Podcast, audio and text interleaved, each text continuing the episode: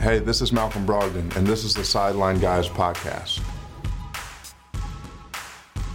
And we welcome you into the season preview of the Sideline Guys podcast 2019 2020 alongside TV sideline reporter and host Jeremiah Johnson. I'm radio host and sideline reporter Pat Boylan. First and foremost, I want to say welcome because I think we have a handful of new fans with us. We made a big subscriber push on Reddit. Um, we handed out cards and, and, tried to make ourselves aware on Fan Jam. We've got a lot of really exciting things planned for you here on the Sideline Guys podcast. This is the year that I know you and I are dedicated to taking this up even another notch and even another le- level and, and be on the lookout for another Twitter contest that we're going to have and, and tickets and some autographs to give away. Um, this is our season preview edition, but we've got some new people with us and we'd like to welcome them. Is it episode one, season four? Uh, is it? F- yeah, that's that's right. Yeah, season four, episode one. So I know everyone likes to binge watch on Netflix or Hulu. I'm not asking you to binge listen to all of the previous uh, sideline guys over the years, which I you could if you wanted to. Yeah. And maybe we could kind of direct you to a couple of the good ones, but we try to keep this topical, and we will have this episode or this show once a week now and we're going to have a Wednesday release date. That is the plan. Yeah. So part of what we wanted to do is, is make this easier on you guys and to be a little bit more um, regular with these podcasts. So expect, for the most part, I can't guarantee every single one's going to be like this, but there's challenges with you being on the road and all of that. And and part of, if you are listening to us for the first time, um, that I think makes this podcast so worthwhile is you will go on the road. I'll do my radio duties from Indianapolis, and we can kind of check in with you. You are with the team in those various cities. We are going to be aiming for Wednesday morning releases. So it's going to be the Wednesday morning Sideline Guys podcast that comes out. Again, can't guarantee every single one that is the case, but we want to give you guys, you know, some idea of when you can expect us, and we feel like that'll help, um, you, you know, just keep this podcast more regular and something that you can look forward to throughout the week. And I will say thank you to all of those who came up to uh, Pat or myself or anyone during the off season and told us how much you enjoy listening and it was great to meet and see some of you at Fan Jam on Sunday. And, and Pat, I think, has done a great job in trying to kind of get those numbers up a little bit. And so we have many more exciting new details, hopefully, sponsorship uh, to come at some point here in season number four. Maybe there are some uh, discussions about some on location sideline guys shows. So right now we're staring at an audio booth, and, and that's how we are sometimes. And sometimes I'm in a hotel room, and, and you're in Indianapolis. So the location of the recording it often changes, but the, in general, the theme of kind of what we try to do hasn't really changed over the over the four years. You know, we have some inside information, not necessarily information, but some insight. You know, by being around the, t- the team all, at all times and being at all the media availabilities, and even seeing you know the practices, and obviously when you see you know, you see 41 games with your own eyes, and the other 41 you, you see on television, you're hearing Mark call it, so it paints the picture that you basically are right there. Um, and I'm at every game, with the exception of this season in the regular season. One game will be on TNT, and that, that's a home game, so I'll be there as well. So um, we're at every game. We, you know, get to know the players. We still. Um, even though we are team employees, probably should, you know, first episode of the season, make that known that we're not going to be the podcast that's going to come in here and just rip on and trash anybody that has a you know a, a four for 22 night. I mean, the numbers will speak for themselves, and I think that's what what we really try to do on the broadcast. So in a way, this podcast is an extension of what we do on a regular basis on our game broadcast. We you know share some insight that fans might not be aware of. We'll call it like we see it. We won't necessarily sugarcoat, but we're probably not also going to completely trash a, a, guy unless if somebody needs to play better. I think that we have the ability to do that in a way that is not, you know, demeaning. Much like maybe a little different than, and shout out to everybody on Reddit. I think it's it's awesome um, what's been happening with with Pacers Reddit, and it does seem like the Pacers Reddit um, channel is one of the bigger ones. They're up to like 53,000 subscribers. I remember uh, going on there f- from time to time when it was like 12,000. So. so. you can say whatever you want on Reddit, and it's okay. You're a right. fan, you know. So I, I, think that some of the reviews are even accurate. I've read a couple of them where it's uh, maybe a, an overly optimistic view of the Pacers. I, I don't think that we have been un there's been a lot to be optimistic and excited about over the last four years. If you think about where this team kind of was and the changes it had to make, and then where it is right now, which it just feels like it's kind of a, a, top four type of Eastern Conference team. I mean, they may not finish in the top four, but the last two years they sort of had that goal, especially once the season started. and they had that goal really up until the final week of the season, and, and the last two seasons were five seeds. Now, my big thing for this year, and I, I even think back to um, the, the, Terry Hoeppner days at IU, and, and their their motto, their rallying cry was um, to, to play in a bowl game. Um, to win six, I believe, was maybe what he said. What I want for this team this season is I want I want to watch basketball in May. Okay. Yeah. I mean, the, sometimes the schedule for the playoffs it's a week early, a week late. This needs to be a second round team, and I was curious what Nate McMillan would think. You know, a goal or a, a motto of, of the season might be. In many years, I kind of have pulled that from his conversations at the golf outing, which is usually about a week or two, sometimes even three days before the start of the season. In the last few years, I've kind of listened to some of his interviews at the golf outing and his speech to um, those that were in attendance, and I've kind of gathered this is kind of what he's going to use. And I didn't get that this year. So during the media day sit down interviews, that was my first question with him, and I said, you know, what what is the kind of the theme or the motto for this season? And he did not even flinch. He said, I think it's a prove it season. And it, you can take that a number of uh, directions, but it's a prove it for a number of players that are in an opportunity to embrace a new role. Um, but really, it's for the franchise to prove, yeah, you're a playoff team. You know, the Pacers are a team that can be taken seriously, but can they get to that next level? Can they be a serious Eastern Conference title contender? And if you're in the top four, and if you have home court advantage, and if you're at least get into that second round, I mean, you're right there. So this is where this team needs to prove it's serious and not just content with getting into the playoffs. I want to see the Pacers play in May. Yeah, I think that's a really good goal. May, of course, means you get out of that first round. I think we went all the way up until uh, like April 30th a couple years ago um, in that Cleveland series. And, and, and to close on what was your point in that opening monologue there is part of what makes this podcast um, something that you and I really enjoy is we might get to talk with X player for five minutes, but even though an 82 game season and you've got a 30 minute pregame show and I've got a 30 minute pregame show and we both do sideline reporting, there's still a finite amount of time before Max Linewan's in your ear. All right, wrap it up, Jeremiah, our, our, our TV producer.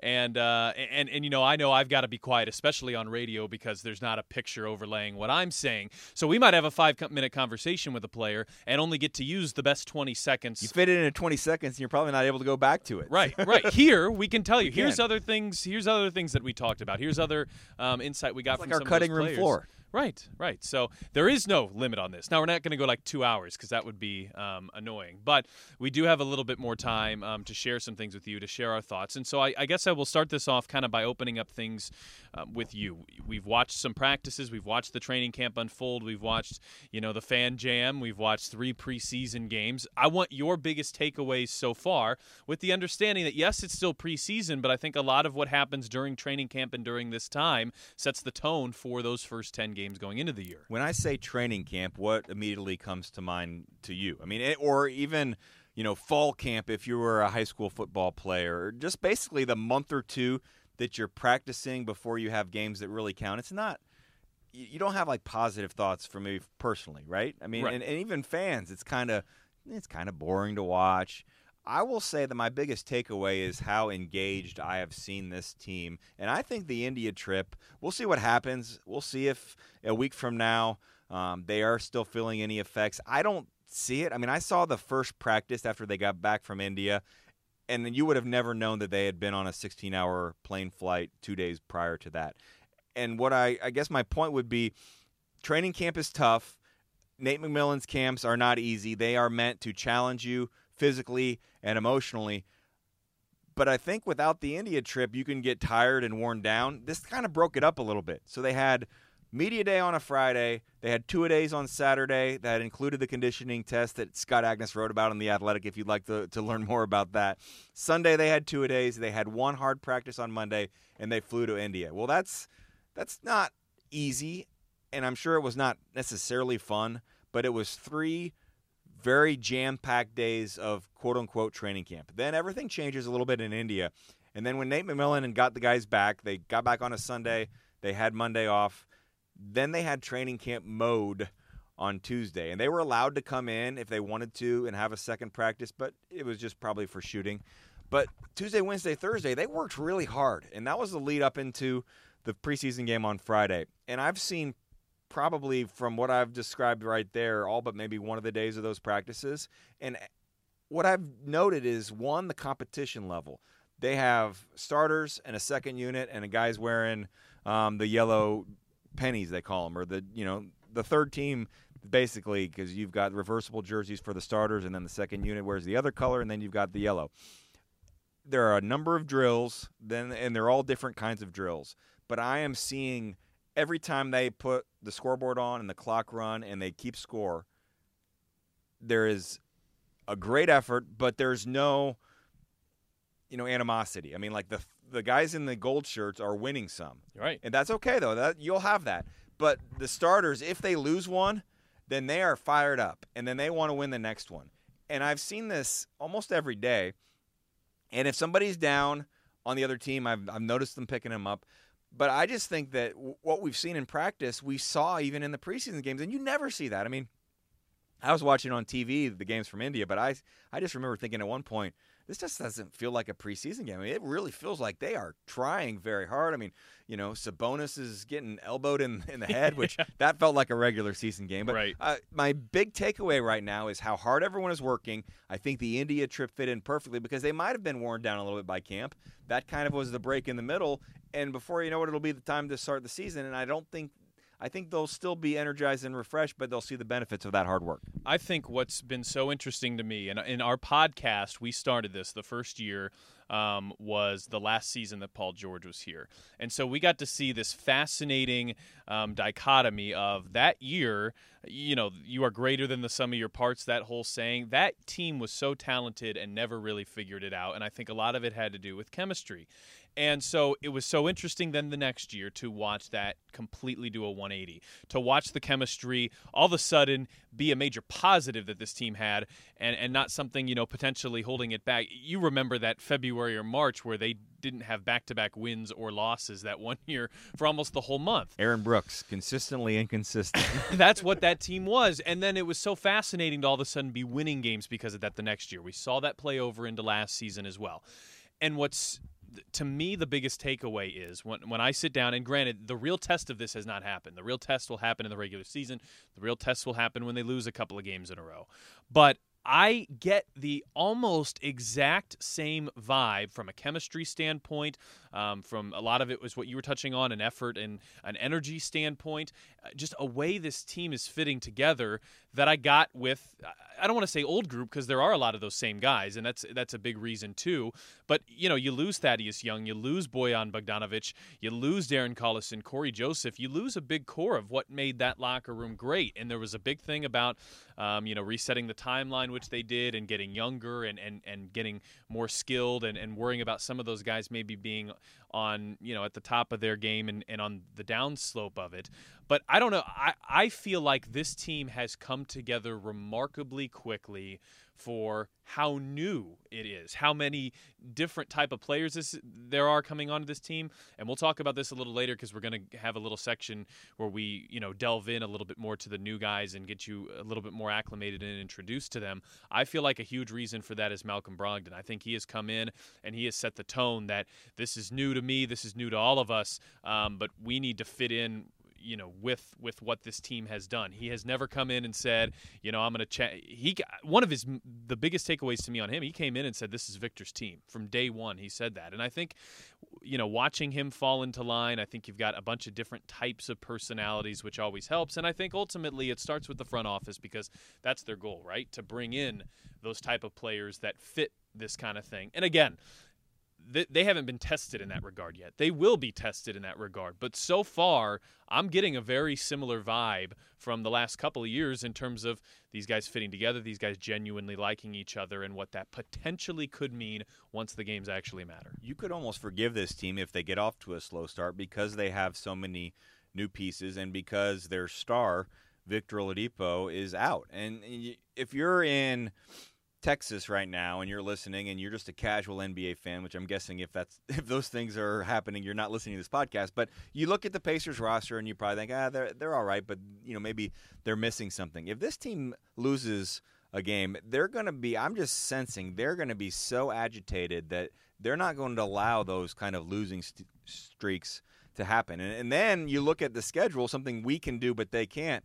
Of those first 11 games, you could kind of look look at those teams and maybe the Nets of those 11 and and the Magic. I mean, those are maybe the two teams that I think maybe make the playoffs because you have some repetition. You you have I think a couple of Cavs games. Now I think the Bulls are probably even better than some say, but you know there are probably going to be some predictions that have the Bulls out, um, the Magic bottom of the East, maybe eight, and then the Nets. But other than that, non-playoff teams. So of those first eleven, I think you got to win six or seven. I mean, it's crazy to say that that if you're not six and five through eleven, and many people think you know you don't even know really what a team is till November, but you have some of those quote unquote winnable games early. You have to take advantage of that opportunity, and I think Nate is even coaching that way because he knows while he has to teach and get these guys acclimated to each other and to his system, they also have opportunities they can't they can't let slip away. And so I think they're going to be very focused.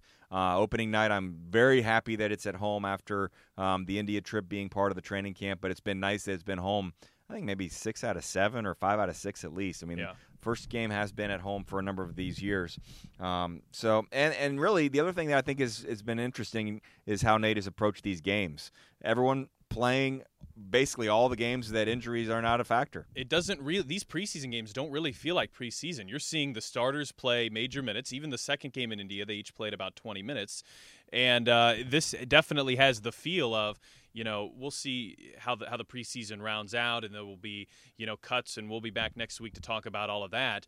But this has felt very much of a hey, we are trying to you know mesh this thing together, and we only have X amount of time. And Nate seemingly is taking this preseason pretty seriously. You know about Miles Turner, you know about Domantas Sabonis. I mean, the returning Pacers. I don't think we need to do as much get to know you about. But with so many kind of new faces and different kinds of players and personalities, it's good on this first show to kind of dig a little deeper on some of them. So, is there someone you'd like to share a little bit about that is a new pacer that will be in that, you know, opening night rotation? I think the rotation could be even in question on opening night. Maybe we can get to that towards the end of the, of the show. But is there anyone you have a story or anything you'd like to share about one of them? I will just tell you it, and this goes back to my point a minute ago. It is just amazing. It feels like Malcolm Brogdon was just destined to be a pacer. I mean, this guy comes in and he fits in so seamlessly. The the way he talks, the way he leads by example, his hard nose, his hard nosed attitude. I think um, one of the most interesting quotes I've heard from him was he basically said part of the reason he feels like he fits so well is because he feels like he's Nate McMillan, uh, you know, 20 some years ago. He feels like they're very similar type. They're hard nosed point guards. And I'm talking about Nate McMillan, the player, of course, and who he has turned into the coach. He feels like they are, you know, a genuine fit for what they're trying to do. And it, it's the thing about Brogdon that has been always so interesting to me is typically when guys change teams, if they had a successful run at the other team, um, you know, they they will be a little gun shy on talking about you know the new team and the fit there, and he is coming off playing on you know the team that finished runner up in the Eastern Conference and during the regular season was the best team in the conference and all he could talk about was, you know, I put I had the Pacers on a list of teams I wanted to be on out of college. I've always wanted to play for the Pacers, and and you know, look, some of that is probably he understands the power of the microphone in front of him. So I don't want to say like he's he's you know thrilled to be away from Milwaukee or anything, but you genuinely feel like uh, I don't think a lot of guys could handle going from the best team in the league um, and and moving not the best team in the league, but the best team in the East in the regular season and moving anywhere. Like that would be a blow to some guys. And and you know the Pacers obviously, especially with Oladipo, are going to feel like they're hopefully at that ability to compete with the Milwaukee's of the world this year. But I've just been so impressed with his approach, his demeanor, his leadership, um, his understanding of where he fits into this and how seamlessly that has happened. Um, and then also, if you need any example, and again, I'm like the biggest proponent of like let's pump the brakes on the preseason because you're going to see things in the preseason you're not going to see. But he comes out game number one in that Pacer uniform and has 14 assists, and I think that is, if nothing else, a, a fantastic example of how quickly he has acclimated himself to this team, his teammates, and ultimately a new role. And it's a little bit of a prove it role for him because, as good as those Milwaukee teams were, you know, he might feel like Eric Bledsoe got a little more spotlight than that he could have had. Um, obviously, Giannis is very deserving of everything he gets, but you know he had a 50 40 90 season and wasn't exactly the first couple of names that popped out when you talked about Milwaukee. And so I think he's also the guy that looks like he's got a bit of a chip on his shoulder. I think at this point I'm supposed to go to another player, but I wanted to follow up on some of your comments and some things that I have been thinking about Malcolm Brogdon. You know, it watching him in practice and in the games up to this point in the preseason, I have a hard time watching him and remembering that he was kind of that role player that I remembered from Milwaukee. And sometimes you need a change of scenery to really get a new role and you know it happens in really all walks of life not just in sports but you know even in coaching sometimes it happens where there's a long-time assistant coach and when you're in the same place for a long period of time you're kind of just viewed as that's what your ceiling is. I can even go back to my days at fox 59 i was the weekend sports anchor for a number of years and chris hagan was the sports director and while we worked well together and i enjoyed that position you know at some point you just kind of get pegged, you're you're the number two guy, you're the weekend guy, and so maybe you need uh, a new opportunity. Malcolm Brogdon was kind of a sixth man slash starter,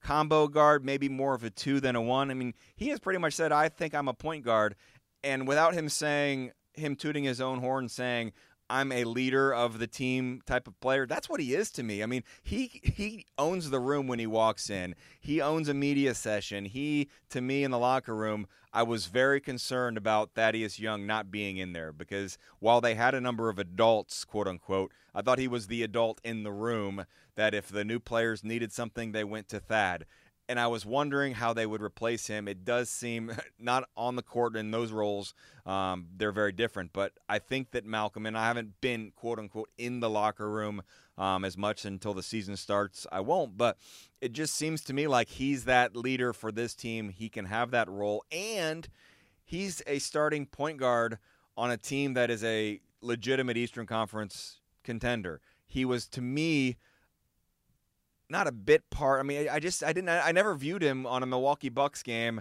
You know, if we would if we would talk about three players on the Bucks on the pregame show, I'm not sure that we you know talked about Malcolm Brogdon. And part of that is you know he's progressing at different points in his career.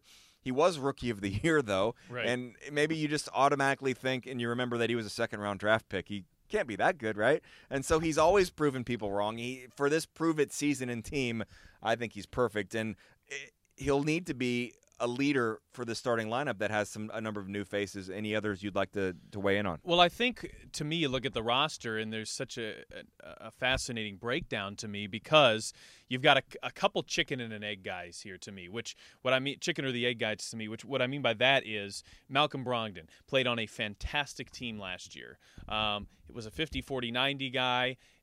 So you could make the case that he was a byproduct, and, and I'm not making this case. I'm just using um, some examples here of playing with Giannis and having a great team around him, and that's why he was 50, 40, 90. Or the other side of that is you've got a really good player here that can't be utilized enough because of you know how much Giannis demands the ball, and how, of course how much Giannis should demand the ball. I'm not saying they did anything wrong there. I'm just saying he is potentially a byproduct of that, and I know he feels like this is a bit of a bet on himself kind of move. Another guy who probably feels that way, but is in a completely opposite scenario, is T.J. Warren. T.J. Warren's the guy who is putting up. If you are not a die-hard NBA fan, go look up T.J. Warren num T.J. Warren's numbers the last couple of years. I mean, this guy has almost all star numbers, but it happened in Phoenix. It happened on a bad team. It happened, you know, out of the spotlight in the Western Conference, one of the worst teams out there late at night. Not a lot of people saw him.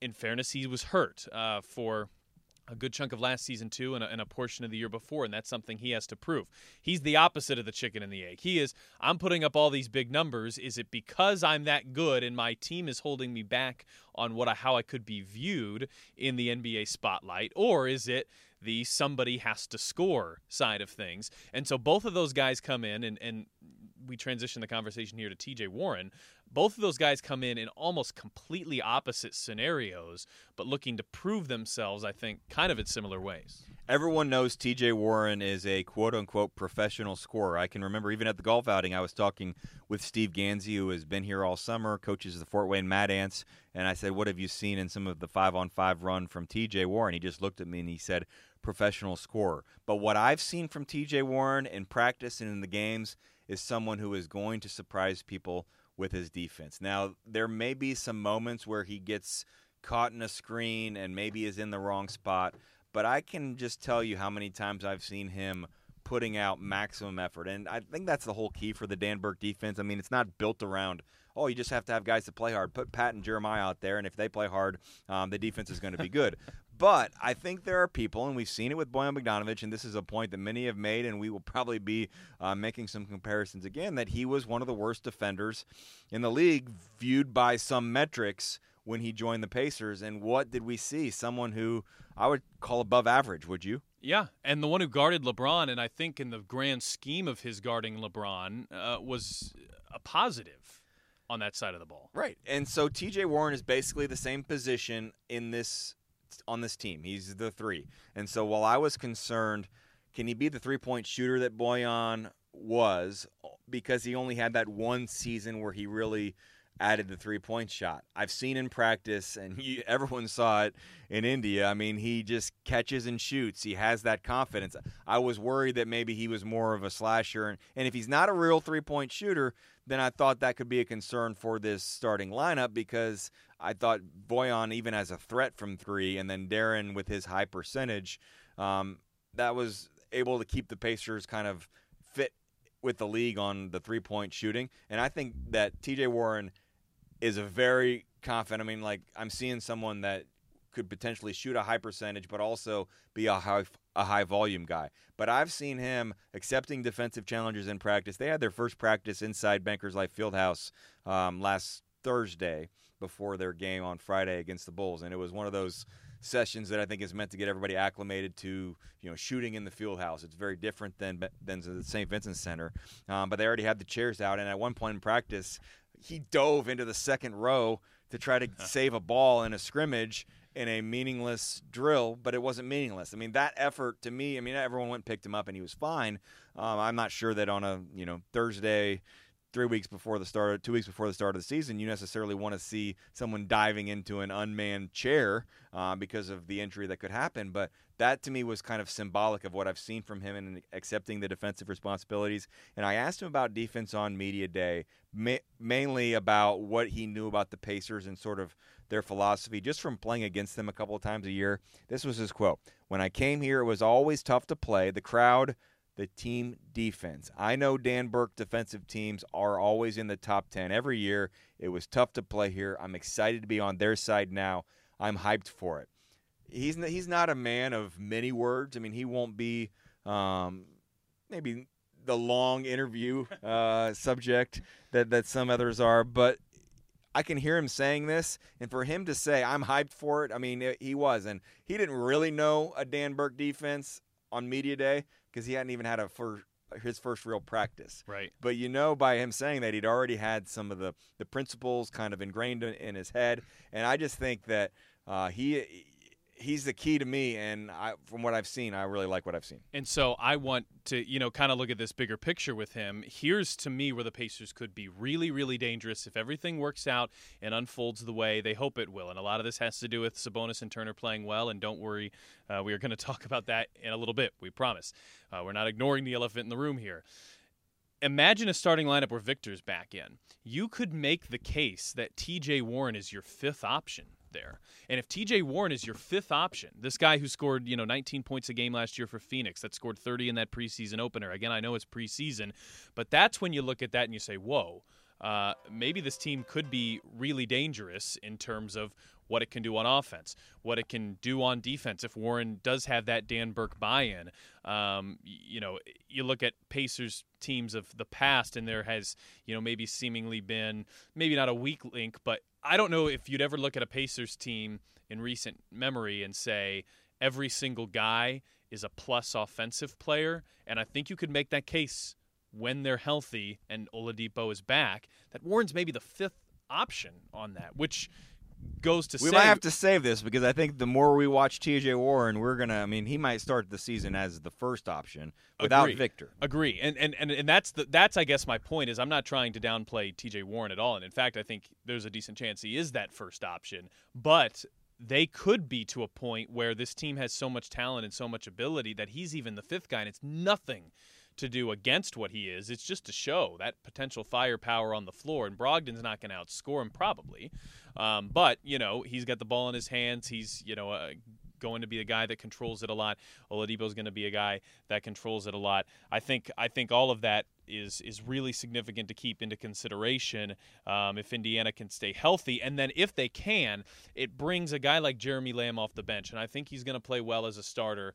But um, Lamb off the bench, all of a sudden, really would then start to solidify your units again if you can stay healthy in some of those other spots. Yeah, we might not have time to go into great detail with every single new player, but I did want to say this about Jeremy Lamb that, and this goes back to his first day with the Pacers, and I might have said it here on this podcast in the summer, but he was someone who, without me asking what I thought his role could be or how he fit into this situation, he basically told me I want to be a leader on this team. I, I've learned from some some other guys I've played with, and you know, obviously Kemba Walker is someone that comes to mind that he played with in college and in the NBA. But he viewed where he is and where this team is that he can be a leader, and it's not easy for someone to say that on their first day with a new team and be joining a team that has some um, some holdovers that are strong personalities. Although he knew Victor was going to be out to start the season, but uh, I think that's a really good trait that he has, and it's something that I was, you know, as I said, maybe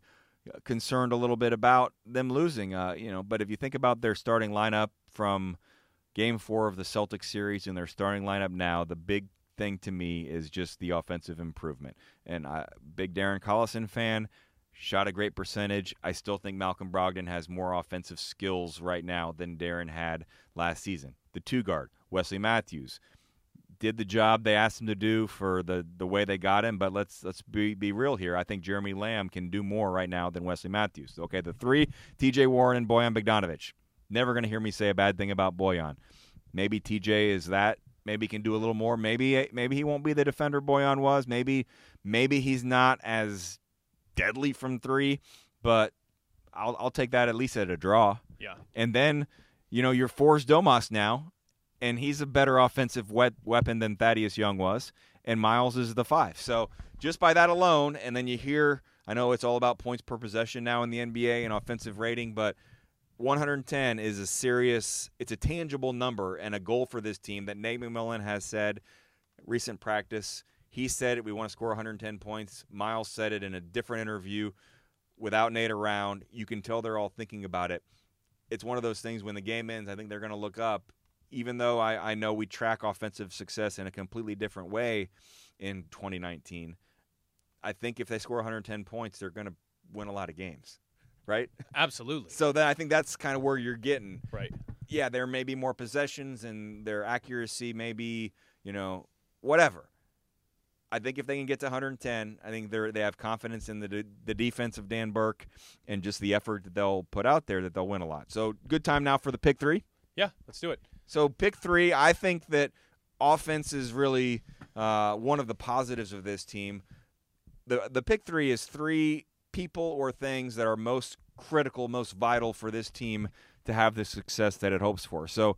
Um, I guess I actually will go first because I was just talking all this about offense, but to me, it's defensively. I mean, I, I see a team that is better now than it ended last season offensively. Uh, they had to be. I mean, that was kind of the reason they lost the Celtics series is the offensive lapses that they had. So it was a goal in the offseason, improve the offense, and they did. Did they sacrifice any defense? Well, they still have Miles Turner, who still is going to play with the chip on his shoulder, and for some reason doesn't get the recognition he deserves. He's off to a shot blocking start in the preseason. I mean, just getting shots. Shots are being rejected left and right. So you've got him anchoring your defense. I like Miles and Brogdon as kind of your kind of your point guard and your center, and then everybody else can kind of fall into place.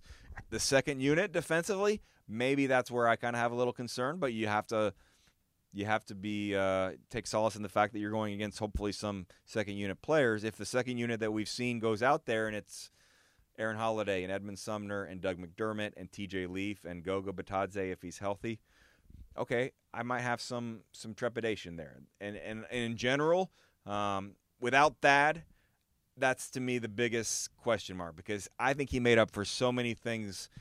With Thad, kind of with deflections and picking up people if they needed help, and Miles blocking shots. That's what made that defense so successful. Miles is still there.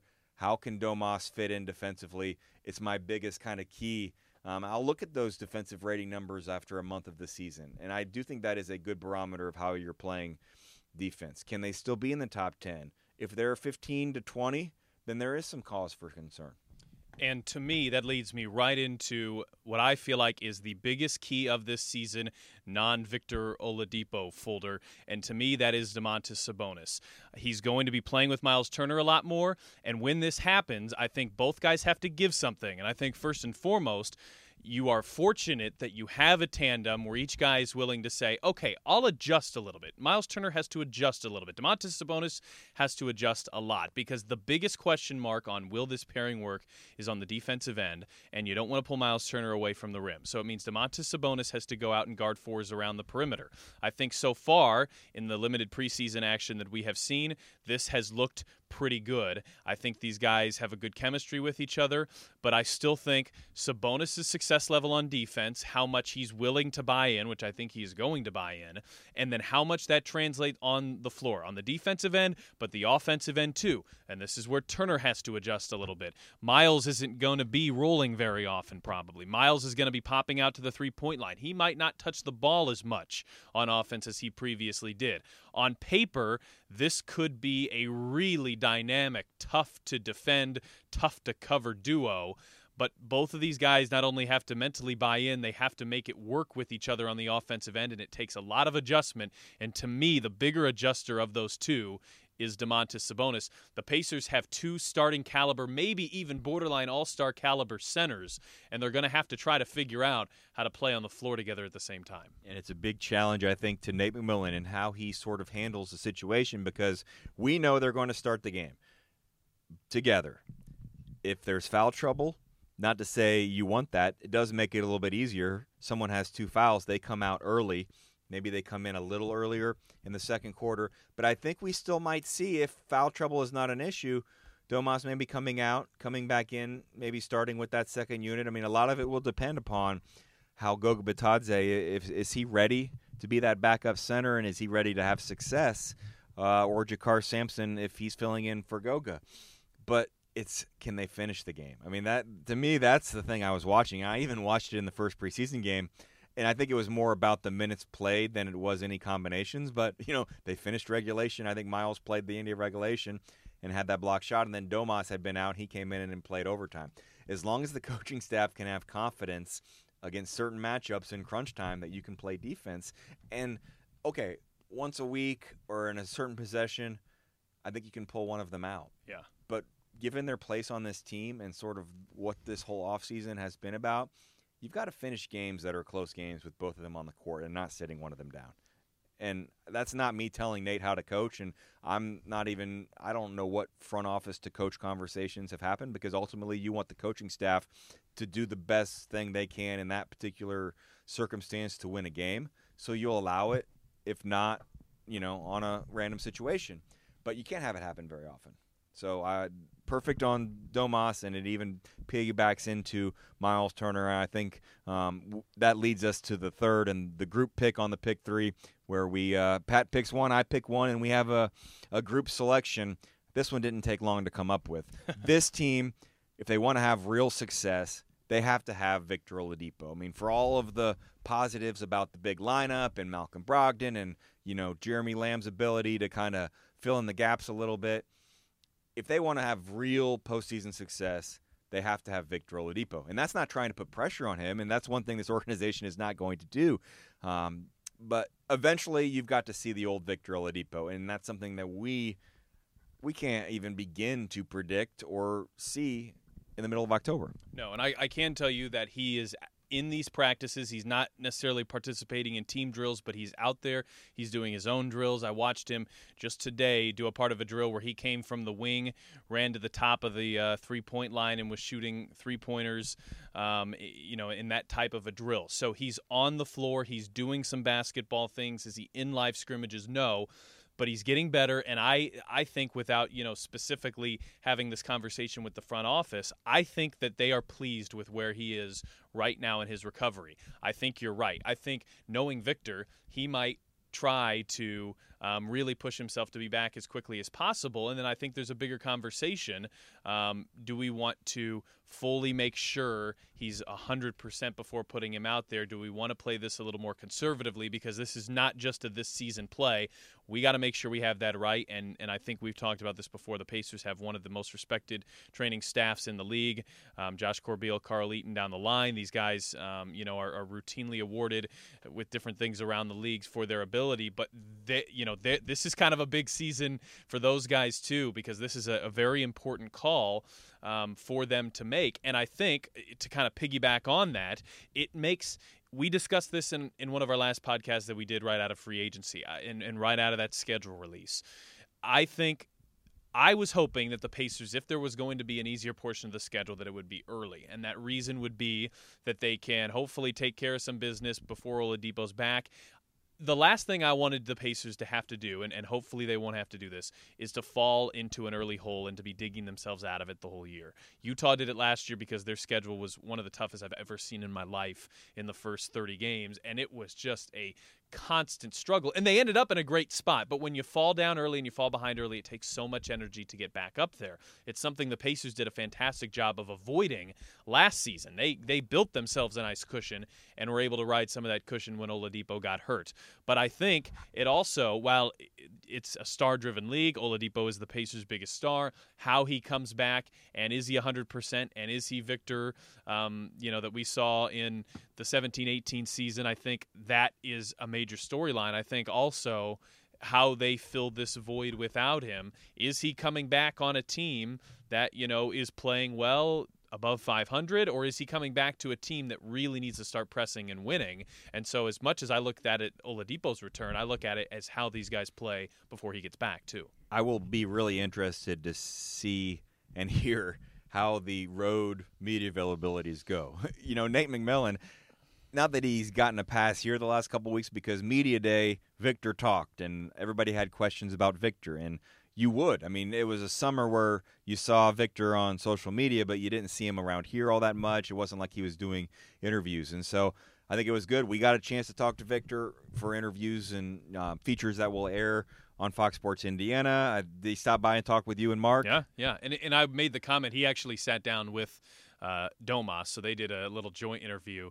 But I made the comment like, man, this just seems like you have picked up right where you left off in terms of he's running around the place, he's singing, he's yelling. Honestly, that's what this team needs, though. Yeah. You know, no, that, I, agree. I agree. And that's what they missed in March and April in in the playoffs. And I, we can't go back. But... And even if he's not on the floor, they've got it right now. He's in practice. He's around the team. Yes. So it's going to be hard to be.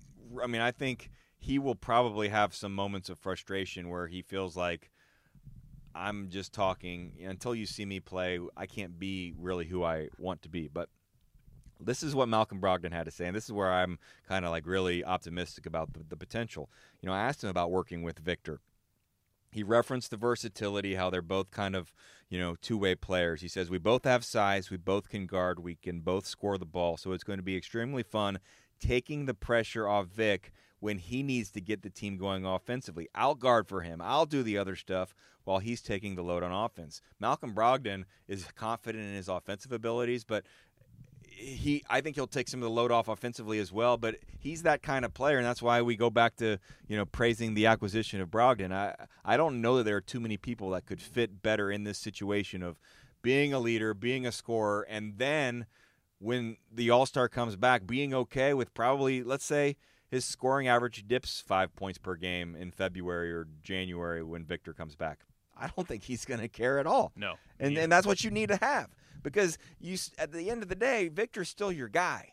Like if, for this team to be special, it's a star. You know, it's cliche, but it is a star driven league. You have to have some stars. You also have to have support players. And you need to have that player that's going to say, Victor, we need you on offense more. I'm going to pick up that defensive, uh, that guy on the other side. I'm going to try to pick up that guy that maybe on previous teams, that 17 18 team, they couldn't do that. As good as Darren Collison was, he wasn't a guy that could then shift off to the other players, uh, the other team's star guard, and take away some of that pressure off of Oladipo. And I, I just hear that quote, and the first thing that came to my mind was, man, like if you had this computer program that was able to spit out like the ultimate quote for a player to say coming onto a new team, it's almost like that. Is, that is exactly what the computer program would would spit out. Would have a player to say is exactly what Malcolm Brogdon is saying, and so all that's and he's never played with him. Right. I mean, and he doesn't at that point hadn't been in town with him really even at all. So Right. this and this does go back to something really good that Victor did I think in the offseason and almost every new player mentioned this whether it was TJ McConnell who was signed in like August or whether it was Malcolm Brogdon who was viewed as sort of the prize of the offseason. First person they heard from, one of the first two or three people that got in touch with them after finding out they were going to be coming to the Pacers was Victor Oladipo. And so the texting, that means a lot. And that kind of set the tone from a leadership perspective. I think there are different kinds of leaders, and I mentioned that the team needed one, not because I don't think Victor is one. Um, he's a very outgoing, he's very vocal leader. Um, and I think he did kind of set the tone in the offseason. So we we'll probably talk about Victor on some of these early season podcasts, but not as much as Nate McMillan and company are going to be asked about it when they go on the road. Right. So um, maybe on a on uh, Fox Sports Indiana, occasionally I'll relay in game something that Nate has said before a game, but in reality, I'm guessing it's going to be like a tape recorder where I could just rewind and push play because he's probably going to be saying the same thing. There will be probably an update maybe in November. Like, but until then, for those that want to ask Pat and I, when's Victor coming back? I mean, it's fine. I, I get it. It's the big question. It's just really, it's really hard to know. But just know that he is there every day. He's being positive. He's being vocal. He's being a a plus right now, and in in reality, he's probably a little. Maybe let's just say he's is the. It sounds like he's a little farther along than maybe people had thought, but you know who knows. I think that's the hope, but but you know we don't know until he really starts to get onto the court, playing defense into these scrimmages. But I think I think um, where he is right now, he's in a positive spot, and I know I'm looking forward to uh, when you're up there in that Fox loft and I'm headed into the locker room. They're singing in the locker room again. there was a few months without singing in the locker room, and it was it was a little strange. I, he has uh, just an innate ability to take the pressure off of every other guy in that room, and it's and it's the way that he acts. It's the it's the way that he does goofy stuff. It's it's almost like if another guy's having a bad day or a bad game, um, you always have this pos this constant positive in in Oladipo. and I go back to what I said about Malcolm Brogdon and the change of scenery. I mean, I, I'd have to go specifically ask the people in Orlando and Oklahoma City this, but you know, Victor needed Indiana, much like I think Malcolm Brogdon maybe needs the Pacers and needs this situation. Uh, I don't know. Do you think he was singing in the locker room in Oklahoma? I'm guessing he probably was, but it, it was Russ's locker room. it was Russ's locker room. I do wonder. Maybe that's a good that's a good. And question I, I did go talk to him in the Orlando locker room a couple of times. Uh-huh. and I didn't get the same feeling from Victor. I mean, Right. I mean, we talked, and you know, I'd interviewed him when he was at IU, but um, we've seen a different personality, and we've seen a different player, and you just want to see that guy again, first off the court, and then eventually this season on the court. Well, let me say one other thing. As we wrap up this podcast, here's the, the fun news about this. The next time uh, that we've got a podcast coming out, it'll be game night. And, and not just game night, a non preseason game night. A regular season, the game counts. The winner gets a, a tally in the W mark, a game night uh, against Detroit. Against the bad boys, yes, Yeah. the Detroit Pistons. I, I think it's let's get this rivalry going again. I think it's good that it's uh, the first night of the season. We've had some kind of physical Pacers Pistons games even over the last uh, couple of seasons, and with both teams seemingly big. I mean, Right. it's going to be an old school NBA game. It absolutely will. You almost think this is maybe a good game for the Pacers to try out the the first official iteration of Turner and Sabonis on the floor together. You go against a team that uses the bigs very prominently in Griffin and Drummond. If you made it this far, we certainly appreciate it, and we want to remind you again of some of Pat's initiatives. He's kind of spearheading this. He's the marketing director for the Sideline Guys. Be on the lookout because early next week, I think this isn't confirmed, um, but I, early next week, I would like to have a major giveaway on Twitter for subscribers. So if you're a subscriber right now, like you can enter. You're this. already in. You're yeah, in. You don't. You're in. You just need to prove that you're in. I'm gonna. We're gonna ask for a screenshot that show you listen to this show. Um, if you give us a review, we will count that as an extra entry. And we have some pretty big prizes to give away. Some big game tickets, I think. Um, a couple of really cool autographs. So be on the lookout. Um, at minimum on uh, Jeremiah and my uh, Twitter accounts. Uh, I'm at Pat Boylan Pacers. You are at JJFS FS. Indiana. Still, uh, I'm I actually about to celebrate my one year anniversary of Instagram. Oh. So I'm I'm trying to build that up a little bit. I need Pat to help me out with the stories. He's like a pro at it. Yeah, but I've, I saw you kind of got going there a little bit. well, the story's not as much. But I mean, I am Okay. I am trying to like every every few days. Admittedly, Instagram's not my number one. Jeremiah Fox Sports Indiana actually is the Instagram, so it's a little different than uh, the Twitter. And obviously, I'm on Twitter a lot more. So at JJFS Indiana. So Pat will put the uh, news out there. I'll follow up with uh, some additional uh, prizes, and then we'll uh, we'll get you guys interacting. And guys and gals, we we just we appreciate all of you. So all the kind words also mean a lot, and uh, definitely uh, the reason one of the reasons uh, we we keep doing this podcast because it you know it's not really necessarily part of either of our job descriptions, but Right. it's just kind of we like doing it as he said. You're there's some extra time to get your thoughts out there, and my mom likes listening to it, so I got to keep doing it.